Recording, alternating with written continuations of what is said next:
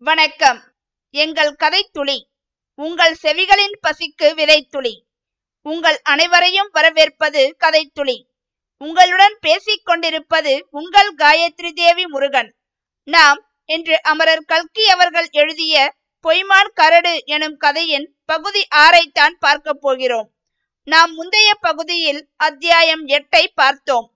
அதில் குமாரி பங்கஜா பங்காருசாமி சுந்தரராஜன் ஆகிய மூவரும் செங்கோடனுடைய வீட்டிற்கு வந்து அவனிடம் நன்றி தெரிவிக்கிறார்கள் என்றும் பின்பு அவன் வீட்டை நோட்டம் விடுகிறார்கள் என்றும் பார்த்தோம். மேலும் செங்கோடனை சின்னமநாயக்கன் பட்டிக்கு ஒரு தடவை வர வேண்டும் என்று அழைத்துவிட்டு போகிறார்கள் என்றும் அப்படி போகிற போது செங்கோடன் குமாரி பங்கஜாவையும் செம்பாவையும் தன் மனதில் நிறுத்து பார்க்கிறான் என்றும் பார்த்தோம். இனி இந்த பகுதியில் செங்கோடனின் முடிவு யாது? செம்பா என்ன செய்ய போகிறாள் என்பதையெல்லாம் அமரர் கல்கி அவர்களின் எழுத்து நடைக்கு உயிர் கொடுத்து கதைக்குள் வாழ்வோமா? வாருங்கள். இன்று நாம் கேட்கப் போவது அமரர் கல்கி அவர்களின் பொய்மான் கரடு. பகுதி ஆறு அத்தியாயம் ஒன்பது. செம்பவளவள்ளியின் தகப்பனார் சிவராமலிங்க கவுண்டர் மிகவும் கண்டிப்பானவர். செம்பா அவருடைய மூத்த மகளாகையால் அவளுடைய இஷ்டத்துக்காக இத்தனை நாளும் பொறுத்திருந்தார். இனிமேல் கண்டிப்பாக பொறுக்க முடியாது என்று அவருடைய மனையாளிடம் தெரிவித்துக் கொண்டிருந்தார். செங்கோடன் வந்து பெண் கேட்கப் போகிறான் என்று காத்திருந்தால் செம்பா கன்னி பெண்ணாகவே இருக்க வேண்டியதுதான் என்றார். அவன் கேட்காவிட்டால் என்ன? நீங்கள்தான் கூப்பிட்டு சொல்லுங்களேன். சிறு பிள்ளைதானே தாயா தகப்பனா அவனுக்கு புத்தி சொல்வதற்கு யார் இருக்கிறார்கள்? என்றாள் செம்பாவின் தாயார். அப்படி எண்ணத்திற்காக போய் அவன் தாவா கட்டையை பிடிக்க வேணும்? நம்ம செம்பாவுக்கு மாப்பிள்ளை கிடைக்காமலா போகிறான்? இந்த பக்கத்திலேயே செழிப்பான வயல் காடும் வற்றாத கேணியும் செங்கோடனுக்கு இருக்கிறது. பணமும் சேர்த்து வைத்திருக்கிறான். இன்னும் எத்தனை நாளைக்கு அவன் காடும் பணமும் இருக்குமோ? சந்தேகம்தான். கேட்டாயா சங்கதி? செங்கோடனுக்கு துர்ச்சகவாசம் ஏற்பட்டிருக்கிறது. சின்னமநாயக்கன் பட்டிக்கு யாரோ இரண்டு ஆண் பிள்ளைகளும் ஒரு பெண் பிள்ளையும் வந்திருக்கிறார்கள். அவர்கள் துர்நடத்தைக்காரர்கள். அவர்களில் ஒருவன் எங்கேயோ கோஆபரேட்டிவ் சங்க பணத்தை களவாடி கொண்டு வந்து விட்டானாம் அவன் மேலே வாரண்ட் இருக்கிறதாக கேள்வி. அது என்ன கோஆபரேட்டிவ் என்று என்னமோ சொன்னீங்களே. அதெல்லாம் விளங்கச் சொல்ல இப்போது நேரமில்லை. பொது பணத்தை கையாடி விட்டு வந்திருக்கிறான். அப்படிப்பட்ட மனுஷர்களோட செங்கோடன் சேர்ந்து கொண்டு ஏழு எட்டு நாளாய் திரிகிறானாம். இங்கே சோளமும் நெல்லும் காய்கிறதாம். எப்படி இருக்கிறது கதை? கொஞ்சம் கூட நன்றாயில்லை. நம்ம செங்கோடன் அந்த மாதிரி வழிக்கெல்லாம் போவான் என்று யார் நினைத்தது? நீங்கள் தான் கூப்பிட்டு புத்தி சொல்கிறது தானே? இப்போது நான் சொல்கிற புத்தி ஏறாது.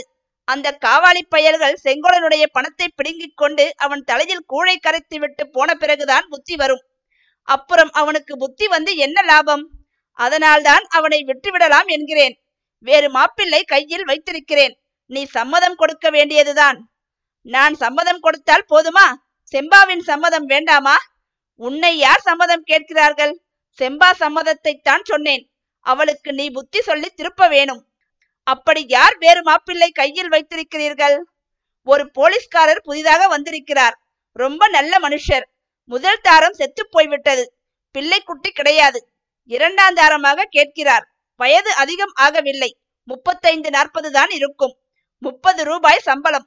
மேல் வருமானம் நூறு இருநூறு கூட வரும். இதையெல்லாம் கேட்டுக்கொண்டிருந்த கவுண்டரின் மகன் முத்துச்சாமி அக்காவை போலீஸ்காரருக்கு கட்டி கொடுத்தால் ரொம்ப நல்லது. அவரை அழைத்து கொண்டு வந்து இந்த ஊரிலே எனக்கு பிடிக்காதவர்களை எல்லாம் பத்து பத்து அடி முதுகிலே வெளுக்கச் சொல்லுவேன். வாத்தியார் என்னை இனிமேல் தொட்டு அடிச்சால் போலீஸ்காரரை கூப்பிட்டு துப்பாக்கியால் சுட்டுவிடச் சொல்லுவேன். அக்கா அக்கா நீ போலீஸ்காரரையே கட்டிக்கொள் என்றான். எல்லாவற்றையும் சமையல் அறையிலிருந்து கேட்டுக்கொண்டிருந்த செம்பா வேகமாக நடந்து வந்து முத்துசாமியின் முதுகில் நாலு அறை அறைந்துவிட்டு திரும்பி போனாள். பார்த்தீர்கள் அல்லவா உங்க மகளுக்கு வருகிற கோபத்தை? யாருக்கு என்ன கோபம் வந்தாலும் சரி இன்னும் மூன்று நாள் பார்க்க போகிறேன். அதற்குள் செங்கோடன் வந்து செம்பாவை கட்டிக்கொடு என்று கேட்க வேண்டும். இல்லாவிட்டால் போலீஸ்காரருக்கு வாக்கு கொடுத்து விடுவேன். அப்புறம் பிரம்மதேவன் வந்தால் கூட மாற்ற முடியாது என்றார் சிவராமலிங்க கவுண்டர். மழையும் மரங்களும் அதிகமில்லாத புன்சை காடுகளில் மாலை நேரம் எப்போதுமே மனோரம்மியமாய் இருக்கும் அதிலும் முன்னேற நிலா காலமாயிருந்தால் சொல்லவே வேண்டியதில்லை. இந்த உலகமே சொர்க்கத்துக்கு ஈடாகிவிடும். செங்கோடக் கவுண்டன் தன் குடிசையை அடுத்து போட்டிருந்த வைக்கோர் கட்டின் மீது உட்கார்ந்திருந்தான். வானத்து வைரச் சுடர்களுக்கு மத்தியில் வெள்ளி படகு மிதந்து கொண்டிருந்தது. பச்சை சோளப் பயிரின் மீதும் தென்னங்குருத்துக்களின் மீதும் நிலவின் கிரணங்கள் விழுந்து தகத்தகாமயமாய் செய்தன. குயில்கள் முறை வைத்து பல்லவி பாடின. குடிசைக்குள்ளே இருந்து அடுப்பில் வெந்த வெங்காய குழம்பின் மனம் வந்து கொண்டிருந்தது. இதிலெல்லாம் அதிசயமோ அசாதாரணமோ ஒன்றுமில்லை. எப்போதும் போலத்தான். ஆனால் செங்கோடனுடைய மனநிலையில் மட்டும் ஏதோ ஒரு மாறுதல் ஏற்பட்டிருந்தது. அது என்ன மாறுதல்? ஏழெட்டு தினங்களாக அவன் அந்த பட்டணத்து மனிதர்களிடம் அதிகமாக பழகி வருவது உண்மைதான். அவர்கள் ஒன்றும் அவ்வளவு பெரிய மனிதர்கள் அல்ல. யோகியர்களாகவும் தோன்றவில்லை. அந்த பெண்ணின் நடத்தையும் பேச்சும் கூட அவ்வளவாக தனக்கு பிடிக்கவில்லை. ஆயினும் அவர்களை காணப்போவதில் அத்தனை ஆவல் ஏன்? அந்த பெண்ணின் மோகம் தலைக்கு ஏறிவிட்டதா? மோகம் லாகிரியாக மாறிவிட்டதா? அல்லது செங்கோடனுக்கு ஒரு கேவலமான சந்தேகம் உதித்தது. லாகிரி வஸ்துக்கள் என்று அவன் கேள்விப்பட்டதுண்டு. கஞ்சா என்றும் அபினி என்றும் பேசிக்கொண்டதை கேட்டதுண்டு. உண்மையாகவே அத்தகைய லாகிரி பொருள் எதையாவது தனக்கு அவர்கள் கொடுத்து விடுகிறார்களோ? இல்லாவிட்டால் தனக்கு ஏன் அவ்வளவு சிரிப்பு வருகிறது? பாட்டு பாடக்கூட அல்லவா வருகிறது? வீதியில் நடக்கும் போதே வானத்தில் மிதப்பது போல் ஏன் தோன்றுகிறது? யாரையாவது பார்த்தால் வாய் சம்பந்தமில்லாத வார்த்தைகளை ஏன் உளறுகிறது? தகாத பேச்சு என்று மனசுக்கு தெரிந்திருக்கும் போதே வாய் ஏன் அப்படி தாறுமாறாக பிதற்றுகிறது? இது என்ன தனக்கு வந்துவிட்டது? எந்த படுகொழியை நோக்கி அவன் போய்க் கொண்டிருக்கிறான்? பொய்மான் கரடு தன்னை வா வா என்று அழைத்து உச்சியில் ஏறச் செய்து கீழே ஒரே தள்ளாய் பிடித்து தள்ளிவிடுவது போல் ஏன் அடிக்கடி தோன்றுகிறது? ஒருவேளை தன் மூளைதான். அப்படியொன்றும் பிரமாதமான மூளை இல்லை. ஆயினும் இருக்கிற மூளையும் சிதறிக் கொண்டிருக்கிறதோ? தனக்கு சித்த பிரம்மை உண்டாகிவிடுமோ? பைத்தியக்கார ஆஸ்பத்திரியில் தன்னை அழைத்து விடுவார்களோ? அப்படியானால் இந்த வயல்களின் கதி என்ன? நெல் பயிர் சோளப்பயிர் என்ன ஆவது? புதைத்து வைத்திருக்கும் பணம்தான் என்ன ஆவது? ஆகா அந்த மனிதர்கள் தன்னுடைய குடிசைக்குள் புகுந்து ஏன் அப்படியும் இப்படியும் பார்த்து திருதிருவென்று விழித்தார்கள்? ஒருவேளை ஏதோ காலடி சத்தம் கேட்கவே செங்கோடன் திடுக்கிட்டு அங்கும் இங்கும் வளைந்து பார்த்தான். அவனை நோக்கி மிகச் சமீபத்தில் ஓர் உருவம் வந்து கொண்டிருந்தது. அது பெண் உருவம். செம்பவளவள்ளிதான். வேறு யார்? அவளை பார்த்த அதே நிமிடத்தில் செங்கோடனுடைய உள்ளத்தில் ஞானோதயம் உண்டாயிற்று. வாழ்க்கை என்பது ஒரு பெரிய அலைமோதும் ஏரி அல்லது காவேரி வெள்ளம் என்று சொன்னாலும் சரிதான். அந்த ஏரி அல்லது காவேரி வெள்ளத்தில் தான் முழுகி போகாமல் தன்னை காப்பாற்றக்கூடிய தெப்பம் செம்பா. அவளை உடனே தான் பற்றி கொள்ள வேண்டும். கூடிய சீக்கிரத்தில் அவளை கல்யாணம் செய்து கொண்டு விட வேண்டும். தன்னுடைய பாடும் குடிசையில் அவள் விளக்கேற்றி வைப்பாள். வாழ்க்கை இருட்டில் அவளே குலதீபமாக விளங்குவாள். அவளால் தான் கடை தேரலாம் தன் ஜென்மம் சாபல்யமாகும். தனிமை என்னும் சாபக்கேடு போகும். வீட்டுக்கும் வெள்ளாமைக்கும் அவளால் எவ்வளவோ நன்மையுண்டு. வா செம்பா வா. ஏது இத்தனை நேரம் கழித்து இருட்டிய பிறகு வந்தாய்? அப்பா அம்மா கோபித்துக் கொள்ள மாட்டார்களா? என்றான் செங்கோடன். அதை கேட்ட செம்பா திரும்பி பத்து அடி தூரம் நடந்து சென்று தென்னங்கன்றுக்கு சமீபமாக போய் நின்றாள். இது என்ன மாய்மாலம்? இத்தனை தூரம் வந்துவிட்டு ஏன் போகிறாய்? என்றான் செங்கோடன். சட்டென்று விம்மல் சத்தம் அவன் காதில் விழுந்தது. உடனே பதைபதைப்புடன் எழுந்து ஓடினான். செம்பாவை அன்புடன் பிடித்து அழைத்துக் கொண்டு வந்து தான் உட்கார்ந்திருந்த வைக்கோர் பொதியில் அவளையும் உட்கார வைத்தான். என் கண்மணி உன் கண்ணில் கண்ணீர் வருவதை நான் பார்த்து சகிக்க மாட்டேன். என்று சொல்லி அவளுடைய கன்னத்தை தூக்கி பிடித்து கண்ணீரை துடைத்தான். என்னதான் சமாச்சாரம்? சொல். உன்னை உன் அப்பன் வீட்டை விட்டு துரத்தி விட்டானா? செம்பா தேம்பிக் கொண்டே. அப்படி செய்தால் பரவாயில்லையே. என்னை கொன்று போட்டு விட்டாலும் எனக்கு கவலை இல்லை. ஆனால் என்று தயங்கினாள். ஆனால் வேறு என்ன? உன்னை எந்த பயல் கொல்ல துணிவான்? உன் அப்பனாயிருந்தாலும் முடியாது. நீ எனக்கு சொந்தமானவள். இப்படித்தான் நீ ரொம்ப நாளாய் பேசிக் கொண்டிருக்கிறாய். பேசி என்ன பிரயோஜனம்? பின்னே என்ன செய்ய சொல்கிறாய்? நான் தான் இந்த வருஷம் கழியட்டும் வெள்ளாமை வீட்டுக்கு வரட்டும் உடனே கல்யாணம் வைத்து விடலாம் என்று சொன்னேனே. அது வரையில் யார் காத்திருப்பார்கள்? இன்னும் மூன்று நாளைக்குள் நீ வந்து கல்யாண பேச்சை எடுக்காவிட்டால் அப்பா என்னை வேறிடத்தில் கல்யாணம் செய்து கொடுத்து விட போகிறார். மாப்பிள்ளை கூட பார்த்து விட்டார். அது யாரவன்? நான் காதலித்த பெண்ணை கல்யாணம் செய்து கொள்ள துணிந்து வருகிறவன்? அவனுக்கு தலையிலே கொம்பா?